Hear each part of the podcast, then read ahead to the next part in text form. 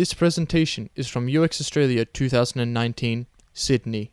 I'd like to take a moment to introduce Joel, who's going to be speaking to us about taking a half done car, driving it at breakneck speed, and completing the assembly at the same time. I can't wait to hear this. So please welcome Joel.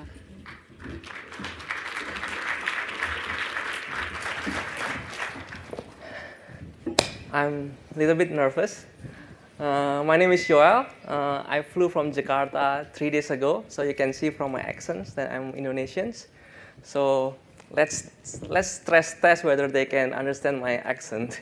Uh, uh so two years ago, I was in Sydney uh, talking in the same conference, UX Australia 2017. At the time, I talked about how to conduct research in Southeast Asia because at the time I worked at Uber as their UX researchers. But today I'm going to talk a different topics. I'm going to talk about a topic called taking a half-done car, driving it at a breakneck speed, and completing the assembly at the same time. So what are these three things? The half-done car is actually my product design teams. Currently, I work at Bukalapak is, uh, in Jakarta, uh, e-commerce marketplace that maybe serve around those 240 million people in Indonesia. I'm leading around 144 product designers there. And I would say it's a half-done car. And at the same time, I need to drive it at a breakneck speed. Why? Why do I need to drive it at a breakneck speed? Because of the competitive environments in Indonesia, the push of the investors, and at the same time, I also need to complete the assembly because it's a half-done car. So I, am going to give you more context why I call it a half-done car, why I need to drive it at that speed, and how I complete the assembly at the same time. So this is Bukalapak. So Bukalapak is one of the four unicorns in Indonesia. And as you see, because this is an e-commerce marketplace, there are so many other competitors in Jakarta in Indonesia. Some of them are backed back by a really great investor. For example, SoftBank invested in Tokopedia, Alibaba invested in uh, Lazada, and there is Shopee that already went IPO. And we are one of those e-commerce that really need to fight to get those market share in Indonesia. So it's like a really competitive market. If we don't drive at that breakneck speed, then we will be out from the competition soon. So that's the first context. The next one is, is the hyper growth. So we became a unicorn around end of 2017, and I joined Bukalapak around May last year, 2018.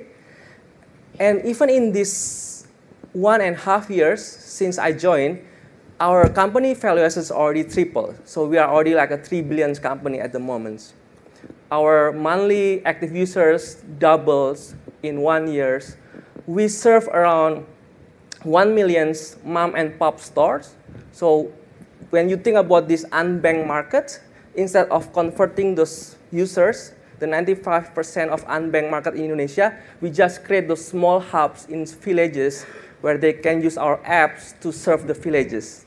That's also one of our products. And we, we serve around 4 trillion millions rupiah transaction every month. It's around 400 million US uh, Australian dollars. So that's the second context. There's, the third context, like we have so many products. So we are currently around 2,500 employees at Bukalapak. From those 2,500 employees, there are around 144 designers in my team. And we need to serve and make a lot of products. It's from e-commerce. We also let people to buy digital products. We help people to pay their taxes, pay their electricity bills, water bills, buy mutual funds, buy market stocks, buy digital golds. We even remind our users to pray five times a day. Uh, you can read Quran, you can read Bibles. We have our own Netflix. We have everything except maybe ride sharing. Uh, so it's a, a lot of products that we need to build. And but how about our team? How about my design teams? I will show you the design of our product detail page last year in mid 2018. So This is our design. Can you imagine? With that design, we became a unicorn. With that all red design, that shitty design, we became a unicorn. Can you imagine? This design is, is, was in 2018, just last year, not, not in 1990. so when I joined Bukalapak, I told my team, hey team, I will never use our app until you change that shitty design. I even have a nickname for this. I call it a North Korean design. Uh, I'm sorry, I'm sorry. Shit, I should not say that. Fuck. But anyway, so that's, that's what I had. So there are many reasons why at that time we came up with that designs. Like many reasons. I will just tell you one of the reasons. So this is my designer's education backgrounds. 42% of them came from a computer science backgrounds. So can you imagine? We asked them to design, but they were trained to learn about machine learning, database, computer vision, NLP, data structures, and we asked them to design. 60% of them learn visual communication, so it's better. Like they, they know how to design, but they learn how to design TVCs, billboard, posters, and now they need to design for these three times five centimeter screens.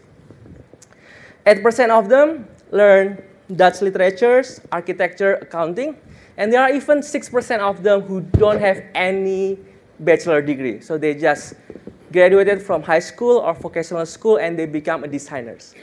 So can you imagine these designers, these 144 designers with these backgrounds, need to make a product for 240 million people in Jakarta.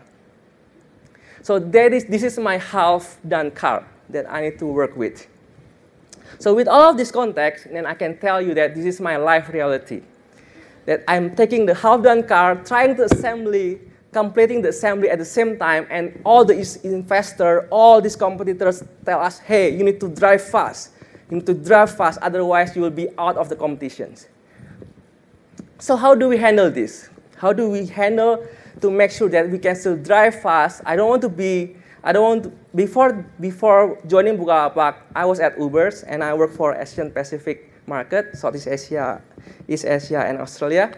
And then two years ago, we were sold like to, to Grab. So I don't want to be sold twice. All right. So I make sure that I want to work very hard so that we are not out of the competition. So what I do, there are a lot of things that I can do as their design lead, right? And you may have all of these terms when you join those design leadership conference. You need to fix your recruiting process, do more foundational research, fix the design process, grow more design leaders, do design advocacy in the company, grow empathy to the teams, research ops, design ops, trying to get that coveted seat at the tables. But can you imagine, like why should I talk about that seat at the table where my design is still like that, right? So from all of this, then I focus on one thing, which is the design craftsmanship. I remember, I remember my time back at Uber. At that time, there is this magician, designers. Let's name it. Let's name him Johnny. So Johnny is actually behind all of the Uber apps that you have. The Uber rider app, the driver app, is all like the backbone, the framework, the design framework actually was made by this person. Yes, there are like a group of designers who work with him, but actually, if you have a friend who work at Uber's, they all know who is this magician. Like he is the one behind all of this magic that Uber made in their design. So I call Johnny. I ask him, hey Johnny, if I want to make more Johnnies in my company, what should I do? If I want to make more of you in my company, what should I do? Why you are so different from other designers? So, and then we came up with this conclusion that these are the things that he is so different from other designers. So, for sure, he has a wealth of experience and familiarity with design heuristics. He know how to recognize risks before they turn into problems. He can make a great decisions, design decision with, without having do a lot of research or explore a lot of options. He can see the balance and inconsistencies, and he also can use, utilize his aesthetic taste to solve problems. So from all of this, then, then he said one important thing that he learned all of this from wins and losses. So with this small insight that I got from him, I'm trying to use my researcher's head here when I try to solve this issue. I'm saying, okay, then I need to make sure that my team also learn from their wins and losses to learn those design intuitions. So I call this initiative iterative learning section. What I see mean is that I need to make sure that my team have this iterative learning However, when I'm designing these iterative learning programs, I'm do also doing iteratively. Does it make sense? So it's like iterative learning section. So that's what I'm going to talk today. I will, I will, go, to, I will go through all 10 iterative learning sessions that I have made for the last one years to make sure that our design is not shitty anymore. so if you have this kind of team and this kind of design, what will be the first one? What will be the first initiative that you will make? What will be the easiest way to improve the design intuition in your team? Idea? Sorry? Testing? Sorry? Audience research. Yeah, but maybe it's too advanced for us. Look at our design. So I, am using this framework to tell you about those initiatives. Basically, I divide all of the initiatives that you have from the one-time initiative to ongoing initiatives, and whether that programs rely on external people, external events, internal events, whether they are more directing or coaching, whether they are more giving you knowledge or is more multidimensional, and whether it's more tutorship or mentorship. So the easiest way, the first thing that I do as you can guess, is to send them to conference and workshop, like what you do are doing at the moment. So we send people to Singapore, UK. We sent some of our researchers to this conference last year in Melbourne. We sent our managers to UK for leading design conference. We sent people everywhere. Remember, we have all of those Chinese money that we can use. Uh, but as you can see, let's say after you hear all of this really cool insight that you learned for the last two days, you, you can be very inspired, but the challenge that I usually face is that it's very hard to apply that to a day-to-day settings. Can you imagine if one of my designers sit here, listen about all of those design with disability, disabled people's AI, privacy, and then we look at our design, like it's a good thing, but it's very hard to apply at our stage, right? Because we are not even know whether we want to put red or yellow in our design. So from this, then, okay, maybe we need to change our strategy. Strategy. Yes, this is good. Conference and workshop is good to give you a new knowledge, transfer this new knowledge to inspire my team. But we need something that is more scalable, so that we can also not only send few designers to this conference, but maybe it can be it can work for most of my designers. So what we do next is that then how about if I just invite guest speakers or tutors to my team? So that's what I did. Either via Google Hangouts or either we fly people from Amsterdam, from San Francisco to Jakarta to teach us how to do conjoint analysis, how to do generative research, how to do ideations, how to do to know more about information architecture. Sometimes the sessions just was held in like Google Hangout, so maybe it was 9 p.m. in our time in Jakarta, and maybe it's 10 a.m. At the picture on the right is Molly, uh, is a director at, at Uber. She taught us how to be a, a research manager. The left one is Edu. She, he flew from Amsterdam to teach us a lot of those stuff, right? And many more. But again, from these two initiatives, we learned that it's just one-time initiative. it's good to like make them super pumped. Ah, this is like a new knowledge. But we want to have more consistency of our learning. So we were thinking, how about if we just make our own conference? So that's what we do. So we call this Bukalapak Design Roundup, where we have this conference every month in Jakarta. For example, if you see the, the red pictures, is the last conference that we had. So we invite people from Facebook, from Jakarta, from Southeast Asia to come to Jakarta and to talk more about this field. It's like a very new field in, in Jakarta about UX research, about UX design, and everything. So this is very good for my team to feel confidence that, hey, actually, we are not that far behind all other practitioners in the region, like Singapore, Malaysia, and, and also bring them more like consistency. Like, okay, every month, I will learn something new from these speakers. So this is the third initiative. But what is the problem with this is that all of these three initiatives really rely, rely on external people. They may not know the problem, the challenge that we have at our companies. So they will say, yeah, it's good to do analogous research in Facebook, pathfinding research in Google, but we don't have the time. We don't have the luxury to do those kind of research. Yeah, it's good to do, do those eye tracking, but yeah, I mean, like, my problem is yellow or red. So we're thinking, okay, how about if we use all of those knowledge that we have and then we really apply that to our companies by doing this, what we call peer-to-peer mentoring. So what we do is that we list all of the skills that we have in our teams because of course I know that not all of those 144 designers know a lot about generative research, but there must be one or two that is quite good at doing generative research. Or maybe there is one or two that is really good at doing ideation session.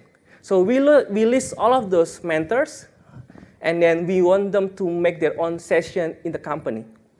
And then it's also helpful because if someone needs, for example, if I'm an associate designer, do not know how to do making a motion design, then I know who I need to talk to.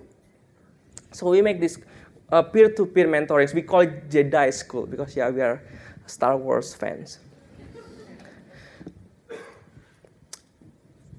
from this, still, like, our design is still shitty. So I'm like, okay, what next? What next? Like, I already spent a lot of money to invite these speakers, make our own conference, do this peer-to mentoring, but still, I feel that it's, we haven't made that many journeys, right?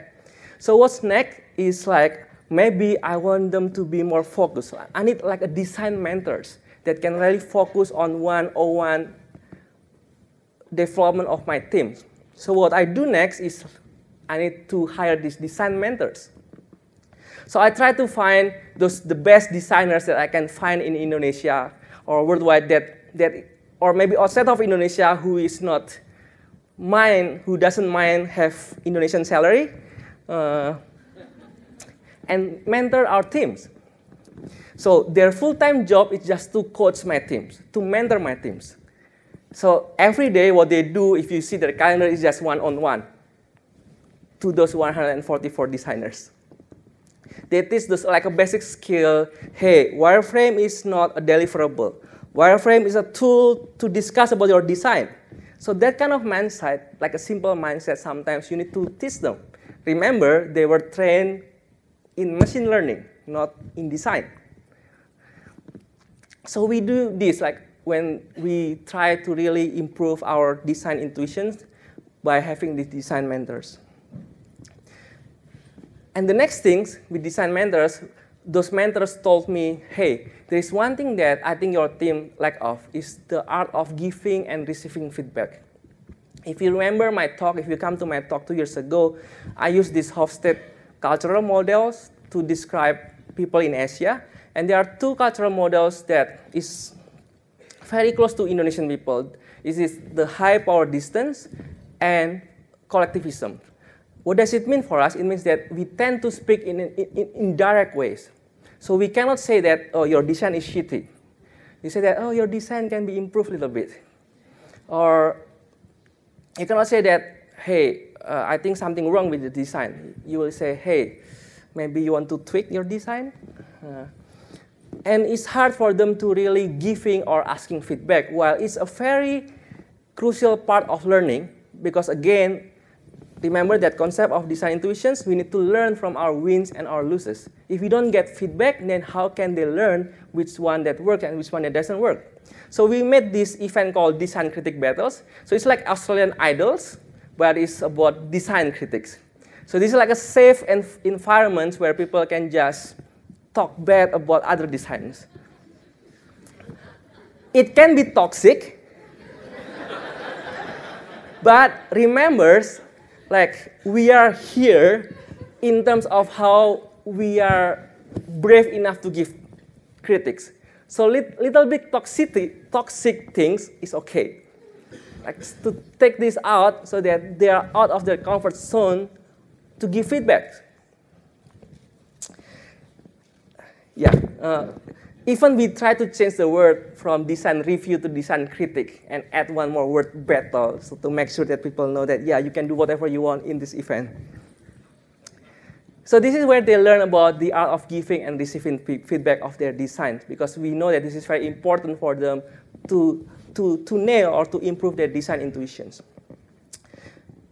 And then the good thing is like after those events, they can bring the skill back to their squad when they do their like weekly design reviews because now they are more get, get more comfortable in giving and, and asking for feedback. The seventh one is is also important. We call it Hall of, Hall of Shame. so basically, we create an Instagram account where people can upload things anonymously about four things the things that they want to keep, the things that they want to drop, the things that they want to improve, or if they want to give kudos to someone else again, remember that the context, these are like people who, who don't like to give feedback, they don't want to do re reflection, not do not want, but they are, they are not used to do it. Right? It's a kind of a different culture where the harmony is more important than getting shit done. So this is, works very well where everyone can just send, uh, upload their screenshot of their design. Hey, say this release this design is really bad, but my PM approve it, and they, I need to ship it the next day, and I cannot say no. And everyone will learn from it. So the whole design team will learn from other mistakes, and they can also learn from, from what the wins of other design members. And we also, in, in, in all of these uh, things, uh, Hall of Shame, design critic battles, we kind of make our mini Hogwarts. So we divide our team into five houses and they will get points and, and try to gamify the system. And the eight things that we do is we call it quest. So what is quest?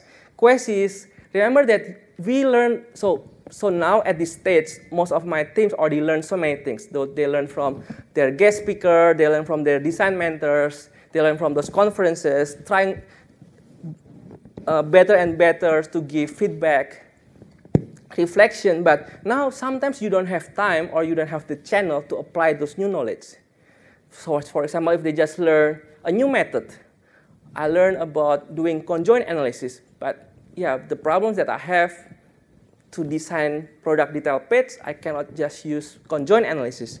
I may not have time to do it.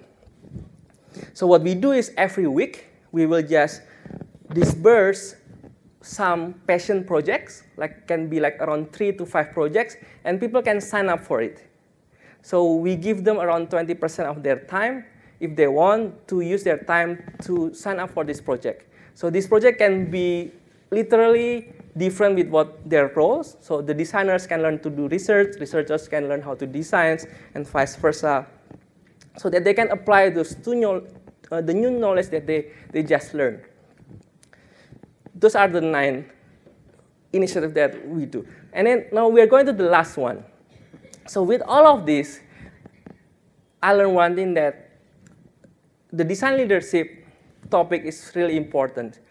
So remember that at the beginning I tried to hire these design mentors, but it's not very scalable. It's really impossible to make these three mentors to to be a mentor for all of my designers. So what we do next is trying to make it more scalable by, no, sorry, that was the last one, but this is the ninth one. I will go to the last one first. Mentoring the mentors. So what they do is that the people, the design mentors that we hire, instead of them mentoring our designers, they, are men they mentor us, the design leaders, the design managers so that we, the design managers, can learn from him how to be a good design managers. So we do many things. For example, for example, every Friday we'll just gather in one place and read a book together. You don't need to read a book before that meeting, so it's, it's not very tough task. So you can just come and read together and discuss what does it mean to be a good design managers. We will change book every month. We will create a framework that all of these design managers can use. For example, you can see that picture there is a framework how to nurture the skill of our designers using SWOT frameworks. Or we even make like a very specific things about what one-on-one -on -one mean for us in Bukalapak design. So topic to talk about during your one-on-one -on -one sessions, you should not do live design or work with your managers, you need to give update of your work. You don't, you should not give update of your work as a primary topic. You can do it via emails. Sometimes when you see this, it's like, oh, it's very obvious. Obvious. Do you just stating state the obvious? But sometimes we need this. Again, these design managers, they just became a manager one year ago, and they don't have any experience how to become a design manager. The same thing with me. Uh, the one that I skipped, uh, can I? The number nine that is also very important is to audit our design tools, processes, and systems to make sure that the tools, the processes, and the system that we made really foster that learning, that collaboration environments. For example, we recently just changed the tool that we use from Sketch to Figma because we believe that using Figma is, can foster collaboration more and people can learn from each other more than using Sketch. And we keep auditing the tools, the processes, this, this, the design system that we made, so to make sure that everyone can learn from each other and learn from the wins and losses from each others. So there's the, the 10 initiatives that we have try, been trying for the last one years. Some work, some that do not, do not work, and we keep iterating. That's why we call it iterative learning section. Uh, and you can see here the difference between those. The, for sure, the, the one time is cheaper. The one-time activity is cheaper, is trying to solve low-hanging fruit, but usually it have it has low impact more than the ongoing, the one that rely on internal, the one that we can embed to our day-to-day design process. But sometimes you still need this, this, this axis because, again, we need to drive at the breakneck speed. My CEO will tell you, come on, where is the design? Where is the design? Where is the design? Right?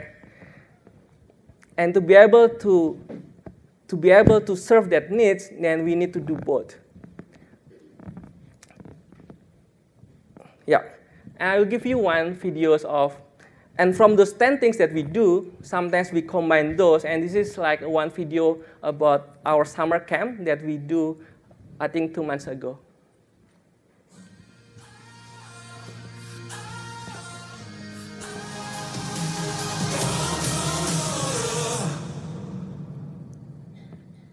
So yeah, that's, that's the theme. Uh, so we did a lot of this, like a combination of the things that I just mentioned to you. Sometimes it's not one, one solution for all. Are you ready to see the result? This is the result. So what's the result? Remember this design? This peep Korean design? Uh, so we changed that design around, uh, so this was a design in May 2018 and in September 2018, so around last year, exactly one year ago, we changed to this design. It's not perfect, but in four months, I think we, I think we are quite proud of it. And this, there's a homepage. Uh, and there's the new design of the, of the homepage. Again, there was a design last year. We are doing another redesigning this, this time. But I'm quite proud of what we could do in those four months. So then the next question is like, why? Why, I, why we do all of this learning? Why do we design all of this learning process for the teams? This is like everyone will have their own reasons, but this is my personal reasons. So her name is Susan, Susan Portalupi. So she was my manager back back then when I worked at Uber's. Now she works in Facebook also as a research manager. So she is the one, she was the one who hired me to be their senior UX researchers. And can you imagine someone with this very thick accent can work as a UX researchers in SF? It can be like, come on, it's easy, but you know that all of this insecurity that I feel every time I need to write a research report or give a research report with English as my second language is really it's really hard for me. But Susan, knowing all of these limitations that I had, she still hired me. And in those two years where I worked at Uber's, I learned a lot. I learned a lot. I met so many really great researchers there. I learned a lot of methods that I would never learn if Susan did not hire me. So I learned a lot about diversity from her. So I asked her at the time, Susan, why did you hire me with all of these limitations that I have? I don't even, if you look, if you look at my accents, for example, I cannot, even until now, I cannot say Bondi Beach. right. I tried it. Okay, good. I cannot say bad shit.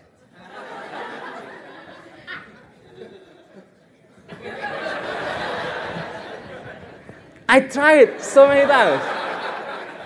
I can I tried so many times in front of mirrors. Shit, shit, shit, but still I cannot say it.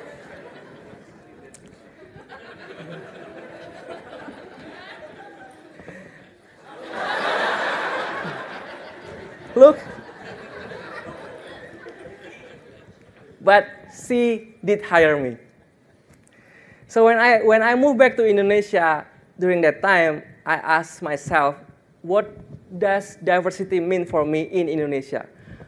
What does minority means in Indonesia? In the US, minority groups may be the black designers, the Latino designers, the LGBTs, but it may mean different in Indonesia the diversity, the minority groups may be the, the designers from East Indonesia, that usually they have lower education level. People who do not go to universities. If you go to Jakarta, talk to those tech startups, you may feel this vibe that the people that you meet come kind of come from the same group, usually like a middle, upper class people who can afford themselves to study abroad, work abroad, and then move back to Jakarta and work in those top tech companies. And usually those are the people that people are trying so hard to hire those top designers or top engineers. Because yeah, we don't have any good design school in, in Indonesia, arguably. So because of Su Susan, I learned that there is a value of diversity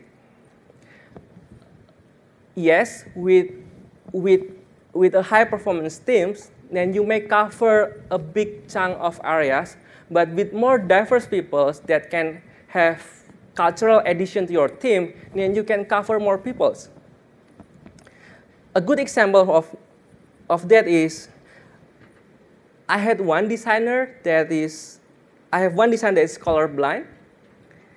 I have one designer who graduated from pesantren. I don't know whether you know pesantren. Pesantren is uh, Islamic school. That what they learn every day is about religion. And from these people, I get a very diverse ideas, diverse insight that work for, for the product that we designed. For example, if you remember, there is a research from Lyft that why they put the search button in the bottoms because of that is where your thumb can reach it, right? But from our research, from our designers, we found the opposite because our users, they use our phones like this. So actually the bottom part are the one that they cannot see. And I would not find that if I don't have this very diverse group of designers. This article went viral around in July. It's one of our designers. He said that I didn't have an undergraduate degree, I didn't go to design school, I have never taken any UX crash course, and I have never lived in a big city where you have all of these kind of cool UX events. However, by my 18th birthday, I had already begun working as a product designer at Bukalapak. He, he was one of the designers behind our first redesigning. And he became like really good designers in his very early age. So because of Susan, I really want to work with these people. So this is our ads, jobs ads at Bukalapak. To single moms, colorblind designers, queers, Twitters, please do your magic. Some of those are Indonesian insider jokes.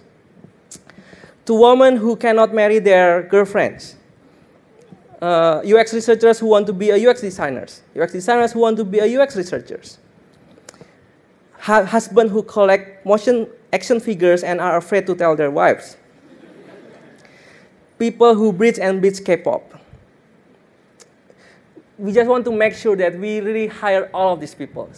They may not have those really cool degree from U Sydney, U Melbourne, from Stanford, they may never learn what this Gestalt law is, what Fitts law is, how to do those generative research. But we really want to make sure if they have all the guts, they have all the motivations to join us, we will work together with them to be a good designers. Thank you.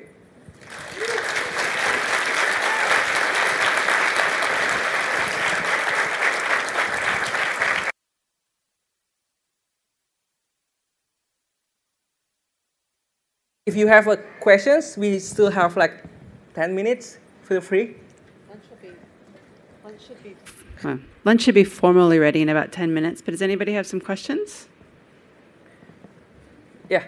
Um, I have something that might come across as quite brutal, but was there at any point we considered showing staff from scratch? My team, like all this effort, I got pressures, um, none of them have the background, the results are coming through it, the style doesn't work. Is it time for me to look at basically hiring new people in?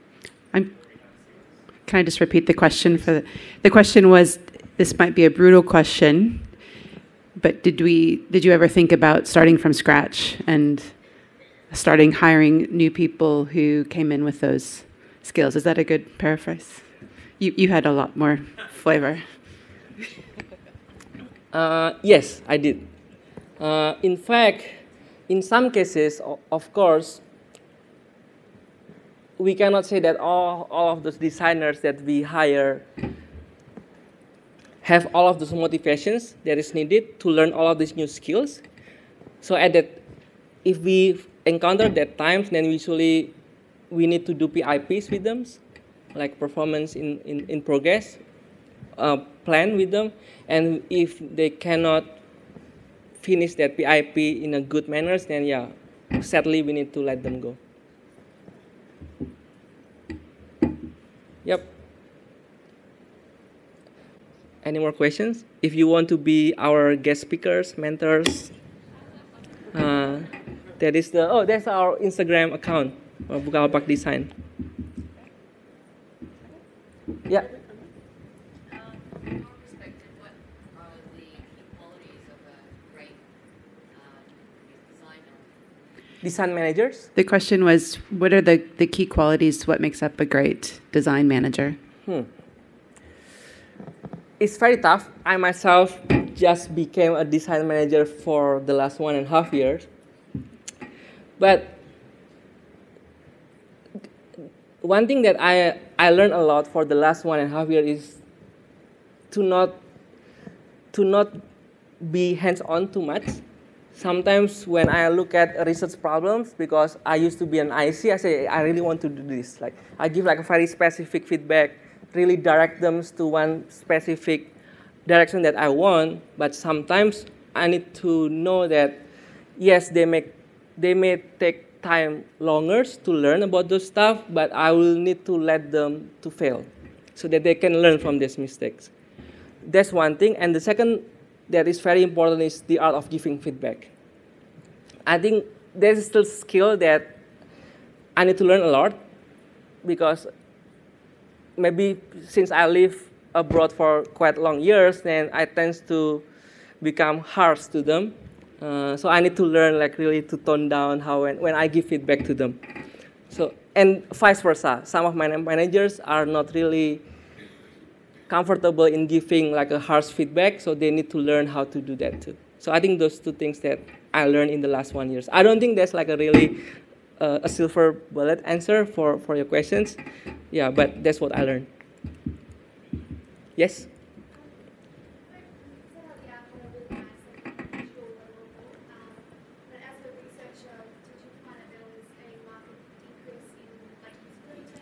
Yes. For example, I- yeah, so- go ahead. Um, so the question was, oh my god. the, the question is like even though the app looks the design looks cool Yes. but does the research prove that it increased the metrics yes otherwise they will not send me here i guess uh, and i will lose my job already i think for example after we redesigned our first product detail page we increased our revenue by 7% just by that design but again it's not something that we can proud of because the the, the, the previous design is like that, right? Uh, so yeah, we, we really we really measure those design changes. My boss doesn't know anything about designs.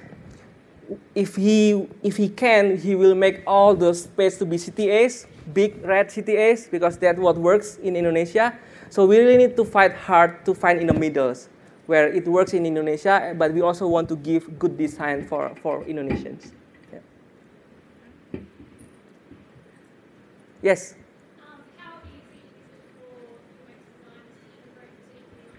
How easy is it for UX designers to immigrate to Indonesia? God, Your designers too? what? to immigrate. They want to come work Oh, for you. it's very easy. it's very easy as long as you can survive with Indonesian salary. You can work remotely from Bali. Yes. Question about the redesign. I noticed at a quick glance, it appeared that the search bar was uh, had a lot less hierarchy in the, in the redesign, which for me seems unusual for an e-commerce product. I'm just wondering what the logic was behind that. So the question was, it looked like in the redesign that the search bar had less prominence than you would have expected. And can you Yeah. explain why that? So, so at that time, we divide our use case into three use case: uh, exploring, dreaming, and locating. And we found out that actually most of our users don't go to our website just for locating. So the majority of them are actually using our app for dreaming and exploring. So either they don't know anything what to buy or they have one specific categories, but they are not sure which product that they want to buy. So that's why we somehow prioritize these two use cases, the dreaming and exploring use case, other than the locating use case. Yes? Um, you talked a lot about the, a lot of the cultural stuff around giving feedback and stuff, and relationships. Yep. What do you think the opposite would be? What would we could learn from Australia or San Francisco from working in that market or some of the cultural differences over there? So the question was, uh, you talked a lot about the, the cultural differences around what you learned from San Francisco and working in the Australian market as an example. What could we learn from working in the Indonesian market or in other Asian markets as an example? Okay. I think one thing that I learned, I don't know whether I can say this, is that sometimes, sometimes, uh, people just talk just for sake of talking. well, we are on the opposite extremes that we we are not that brave enough to talk or to give our opinions. But I was in those meetings where people just talk, talk, talk, talk, and talk and talk just for sake of talking. And then, so what is the action plan? What's the next thing, right? So I think that's what uh, the thing that I, I learned from my gigs in, in the Western countries.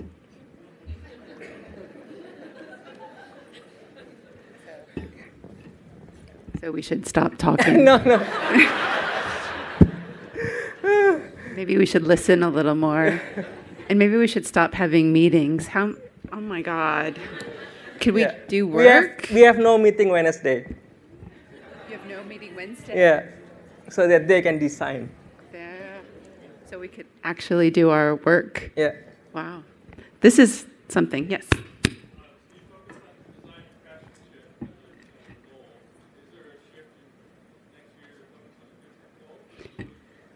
So the question was that you, in this past year, you've really focused on design craftsmanship. What's the next year's goal? Are you are you shifting? Yeah, there are still a lot of homeworks that we have. For example, design like a career path and ladder. So when I join, I separate the IC path and manager track. So you can be a really good designer or you can be a manager. Because in Indonesia, usually if you want to be, you get more salary then you need to be a manager. But not every designers want to be a, desi- a manager and not every designer is a good manager. But because of that culture, that's why we end up with a lot of shitty managers in Indonesia. Because that's the only way to be to get higher salary. So we, we need to really we really need to change the cultures that you can be really good designers. It's okay. You don't need to be managers. You don't want you don't want to spend your time just for meetings every day, right?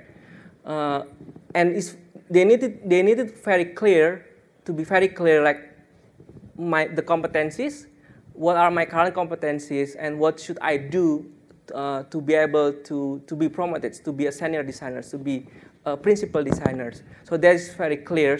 Another homework that we have is our design system. That again, that field is still very young in Indonesia. So I need to hire someone from from outside of Indonesia for this particular matter because yeah we don't have the skill set for that. So we are still working on our design system. Design operations and research operation is also painful. Can you imagine we need to audit or we need to manage tools and processes for 144 designers, how they can collaborate, how can they give design from one designer to other designers. So that's why we really need to operationalize this design inside the company. And last not but least is, I know it's a buzzword, but have it, to get that seat at the tables, I still really want it. Like I, I, I- want to make sure that my designers and my researchers are not seen as a second level citizen in the company, that what they do is just usability testing and pushing pixels. I want them to be to get that seat where they can sit with ex Bain consultant or ex BCG consultant and can really give uh, a good insight. But to be able to get that seat at the tables, and I, I need to make sure that my team also do their works, that we can get the trust because it's like a two-way street, right? So a lot of homework, uh, but yeah, we, we are working on it. Well, let's just thank you again for actually sharing that whole story with us.